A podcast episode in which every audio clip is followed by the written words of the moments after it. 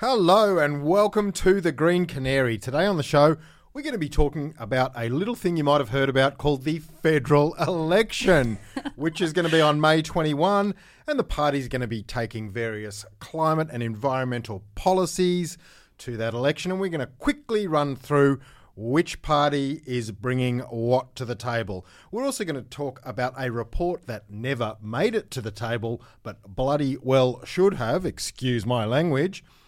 Oh, did I say report? There's also another IPCC report. It's raining IPCC reports this year, but we'll tell you why there has been a third one, and we'll also tell you a thing about lizards later in the podcast. I'm Ant Sharwood. Hello, and I'm sitting opposite someone who is my favourite co-podcast host, Elfy Scott. How are you, Elfy? It seems like a very narrow band of people to be succeeding in, but thank you so much, Ant. Hi, I'm Elfy Scott. Um, how's your week been, Ant? Look, it, it's it's been um, a busy week. I think everyone has a mini version of that pre-Christmas get everything done uh, kind of mindset. Pre-Easter, as, yeah, as we done? move towards Easter. Well, as I say, it's a mini version of the Christmas crazy, cram everything in, get it done. Got it. So it's been a bit like that. Uh, it's been a bit like that in politics too, hasn't it? So why don't we get into it? Yeah, so for the first story this week, we unavoidably have to talk about the federal election, like you pointed out. And we thought it would be best to just give you a refresher course on the climate policies that, cl- that parties are bringing to this election. So, teach us, Ant. What have we got? Do you want to start with the libs? Well, they are the government and they are bringing us net zero the Australian way. Now, I don't want to say that, that net zero the Australian way was an entirely vacuous document. Uh, it, that, that, Heavy asterisks next to that statement. well, that, that would that would be a statement laden with, with something that might be interpreted as political bias. But I think uh, you know smarter analysts than I ha- have said that it was a document somewhat lacking in detail and somewhat overabundant in. Uh, phrases that had a sort of dog whistle effect to the electorate phrases like no new taxes, which which sounded very carbon tax. You know, if we wind the clock back to 2013 and Tony Abbott.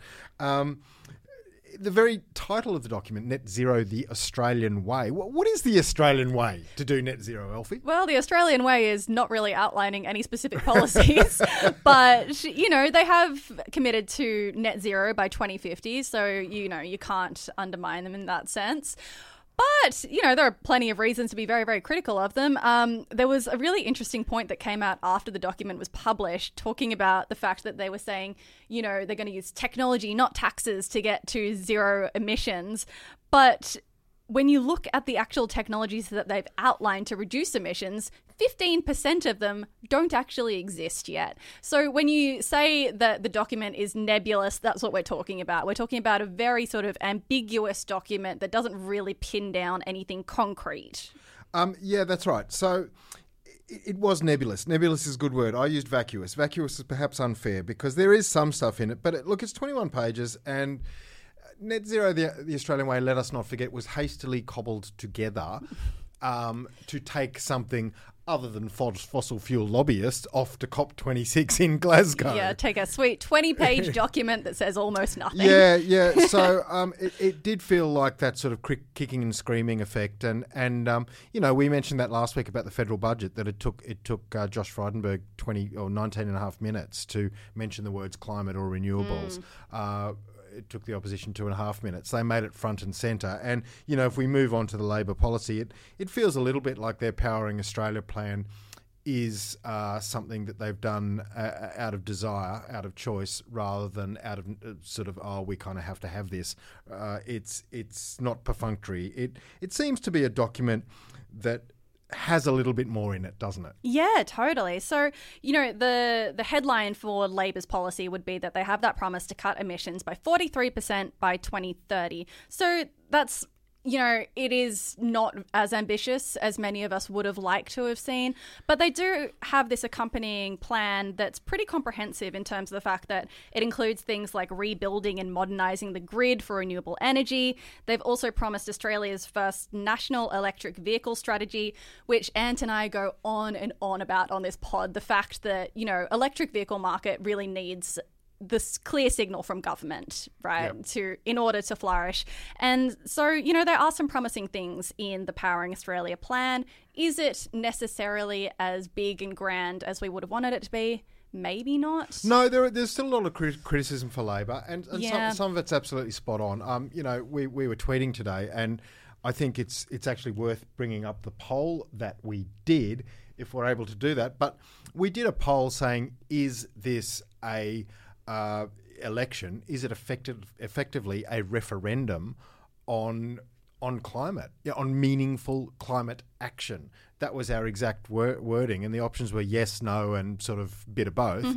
And overwhelmingly, people are saying it is. I mean, thirty. It's broken into thirds. A third are saying yes, it's a referendum on meaningful climate climate action. A third are saying no, and a third are saying mostly yes. So two thirds think it is either entirely or mostly a referendum on meaningful climate action. Yeah. That is where Australians are at with this. They want to vote on this issue. I think for the first time ever, the issue is front and centre. And I think Labor's plan puts it a little bit more front and centre.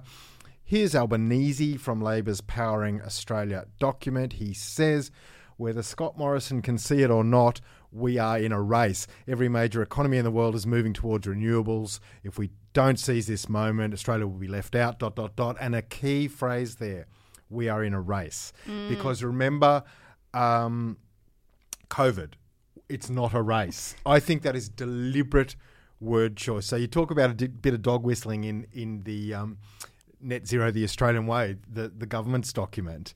I think there's a little bit of dog whistling here in in Labor's Powering Australia document when he I says like that read. We are in a race, which we also were in a race to get the vax as quickly as possible. I think the majority of Australians feel with COVID, even even though the Prime Minister said we weren't. Yeah. So there's a bit going on there, isn't there? Yeah, yeah, no, I agree with that. I think that's a clever interpretation Yeah. of that. Um, also, before we move on, we should probably go through the Greens plan because th- I think that's the only one that sort of abides by the actual ambitious uh, sort of net zero target by 2030. And they say they're going to reduce emissions by 75% by the end of the decade and they want to ban all political donations from the fossil fuel sector you know t- cut those ties between government and fossil fuel and also immediately put a stop on the construction of any new coal oil or gas infrastructure and phase out coal by 2030 but I also want Ant to go through the wild card here because we've been talking about like we've gone through what Liberal, Labor, and the Greens. Please walk me through the United Australia Party's policies because they make me laugh. Yeah, the, the United Australia's, uh, whatever they're called, Palmer Party, um, basically is going to bring on the next Chernobyl. That's what they want. Um, I can only say that way because I was brought up in a, in a household where my mother's first language was Russian. I can't say Chernobyl. I have to say Chernobyl. But basically, they're pro-nuclear. They are totally pro-nuclear. There is no mention of the word climate. The word renewables also has no mention. This is in the Palmer United pol- uh, Party full policy document. Uh, but the word nuclear is there. They want to investigate nuclear potential. That is not necessarily how the Green Canary, or I would imagine you, its listenership, sees the world. I think we can do the job of nuclear with renewables. So best to move on from there. Yeah, all right, let's do it. Okay, so let's move on to the next story. We're going to talk about a little report called the State of Environment Report. And there were reports this week, news reports, that the Environment Minister, Susan Lee, has apparently been sitting on the most recent State of the Environment report since December without publicly releasing it. And does she have any obligation to release it? No, legally she doesn't. She she's late enough in the parliament's term that she can wait until there is a, a, a new government. But let's just do some really basic maths here. There was a report in 2011. There was a report report in 2016. That's five years. There was a report in 2021. So you kind of want your five yearly state of the environment reports to be five yearly. Yeah, true. oh, actually, can you walk us through the details of what it actually has? Because that's probably important to go through. the state of the environment report is is actually a, a, a, a really significant thing, and and you know if you look at 2016, it talked about climate change, it talked about land use, it talked about habitat fragmentation and degradation, it talked about invasive species. It is absolutely what it says. It's a state of the Australian repo- um, environment uh, wrap up, and you know, there's this one line in there uh, in the 2016 report that says climate change is an ex- increasingly important and pervasive pressure on all aspects of the Australian environment. Just give me one more line. Um, it will result in location specific vulnerabilities and people who are socially and economically disadvantaged, blah, blah, blah. Evidence shows the impacts of climate change are increasing. Some of these impacts may be irreversible. It goes on and on. And we've seen it. We saw it in the Black uh, Summer fires, we saw it in the recent floods. We've seen countless uh, examples of it. And I don't think it would have done the government a particularly good favour to have that come out and say, "Oi, what have we done?" Yeah. Uh, so it, it, I don't think buried is too strong a word. Yeah, yeah. No, look, I totally agree with that. We're coming up to a federal election, as pointed out many times before. So it's probably not a coincidence. All right, let's move on. We're going to talk about another report. Yay. We're spilling over with reports this week, aren't we? All right, this is the third report of the sixth assessment from the IPCC. So, you know, last year we covered the first report. We were talking about the state of the climate. Uh, earlier this year, we were talking about the impacts of that climate science. And then this report basically talks about what humanity can do to mitigate Yeah. those effects and reduce greenhouse gas emissions. So, Ant, do you mind walking me through what the IPCC have actually said here? Oh, look, there's so much in there, Elfy, and, and I know that you and I have report fatigue. I assume people out there have report fatigue. The, the reason I really want to mention this report is I love it. It takes a swipe at wealthy people, and, and wealthy people, um, d- like wealthy nations, have a higher carbon footprint than everyone else. Um, but there's this great line. Um, one of the lead authors, uh, a professor from, from England, who who said, yeah, "I think there are individuals with high socio socioeconomic status who are capable of reducing their emissions by becoming role models of low carbon lifestyles, by choosing to invest in low carbon businesses and opportunities, and by lobbying for stringent climate policies." So. Jeff Bezos. exactly. It's it's saying every Jeff Bezos in the world be more Bill Gates, um, or be y- y- or MCB. MC, be more MCB, Mike Cannon-Brookes for those who aren't who aren't regulars. Um, be more Saul Griffith. Be be the the the sort of be more Twiggy Forrest, who you wouldn't have suggested fell into this category several years ago before the iron ore billionaire became obsessed, uh, more than obsessed, dedicated To to, green gre- hydrogen. green hydrogen. Yeah. So I, I, I like that. It's it, it's terrific to see this report just branch out a little bit from the science, wave a little stick at the people who can make a difference, and say, "Do make a difference." Yeah, totally. And you know what? We, sh- we should also point out that the report went into the way that governments themselves can tackle the climate crisis. And, you know, they specifically outlined policy changes that can drastically reduce emissions. And I think that that's really important to note in the context of what we talked about with the Liberal Party and their plan. Like, the IPCC is po- pointing towards concrete legislative changes to try and deter emissions. And I think that that's what we need to see because without it, we're just not going to get there. That's so well said. That's so well said. I mean, it will fall to the entrepreneurs and the governments, sort of in equal measure. Yeah, totally. Um, and, and I guess coming back to the very first point we made at the start of this conversation about the government's Net Zero, the Australian Way document, it almost pushes it all towards the market. It almost pushes it all onto the private sector. Uh, and Net Zero, the Australian Way, has to be the agenda and the framework enabling it. And Labor's uh, plan does does talk quite a lot about providing opportunities for investment. Uh, so, look, let's see what happens. But but um, the IPCC report might just be a little pointer to to better times ahead. I hope so. Oh gosh. Fingers crossed. All right. Let's transition into mulch, shall we? So these are uh, small curiosity stories, the ones that you just want to bring to the table just so you can get your eyes across them and, you know, maybe talk to your family about them later. And we often talk about animals here, don't we? Because We talk about animals so much.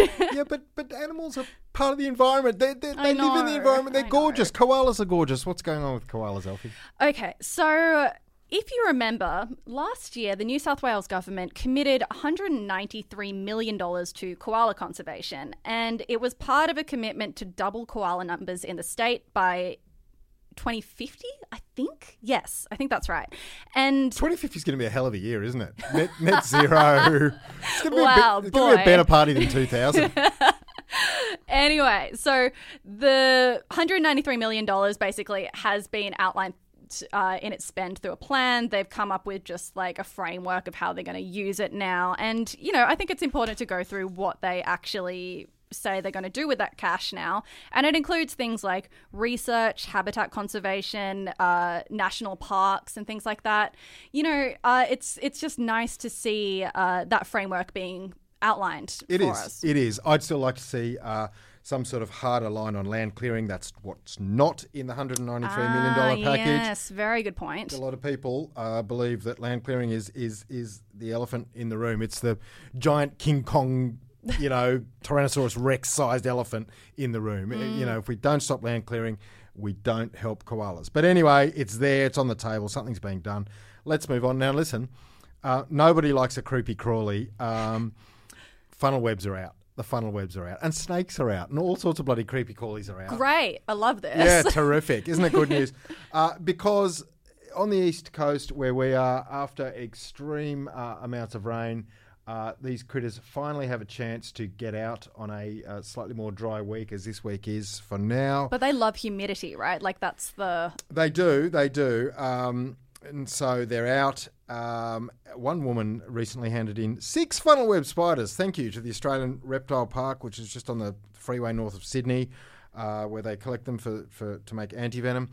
Um, so look, there's actually a video on Nine News if you want to Google it. If you've ever wondered how to catch a funnel web spider, not something you want to do, but if you have to do it, I really recommend that video. Um, that dude's braver than me, but he is a professional.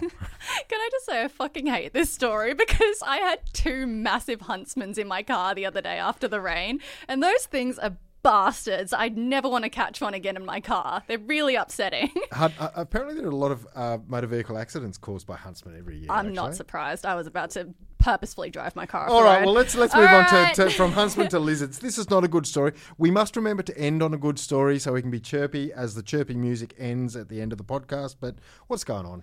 Okay. Well, you know what? I think this is a mixed story. Um, Basically, 127 Australian reptiles have been added to this global convention to stop the illegal trade of them. So there are things like the spiny tailed gecko, the shingleback lizard, and blue tongue lizards. They're all going to be listed under this convention, uh, which is from the International Trade in Endangered Species of Wild Flora and Fauna. Um, so yeah, they're just getting extra protections basically because there has just been this massive exploding black market of Australian animals, and apparently in Europe you can like buy these lizards on Facebook Marketplace. You can get them like traded in Pringles cans and things like that. It's really cruel and awful. I, I don't know if a global convention ever stopped the illegal trade of animals, but it's i it's good that it exists. I mean, the saddest thing I ever saw in my life was a cockatoo in Greece selfie. I was walking the back blocks of Athens. I was actually covering the 2004 Olympics in my previous life as a sports journalist, and I was actually looking for a pork chop restaurant. If you really want to know the whole story, restaurant that only uh, served pork chops, and I was going to write a terrific story on that. It was going to be very amusing.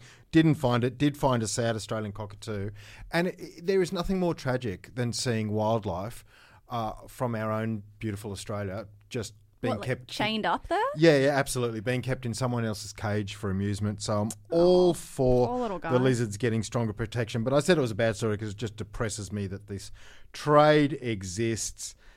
Anyway, Yeah, look, hopefully it can do something to stem that trade and Yeah. we won't be seeing lizards in Pringles cans anymore.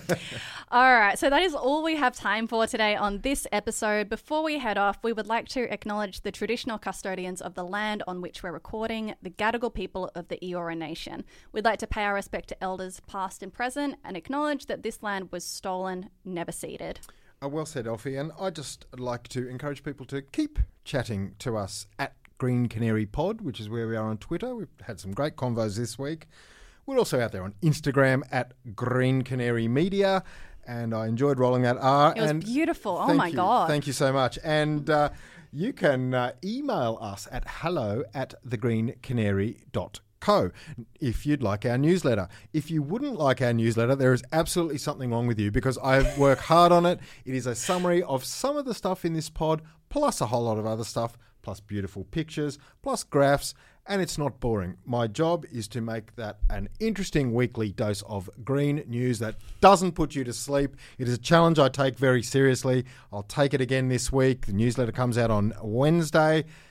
And our pod will be here with a special pod next Monday. So we'll see you then. Bye. Bye.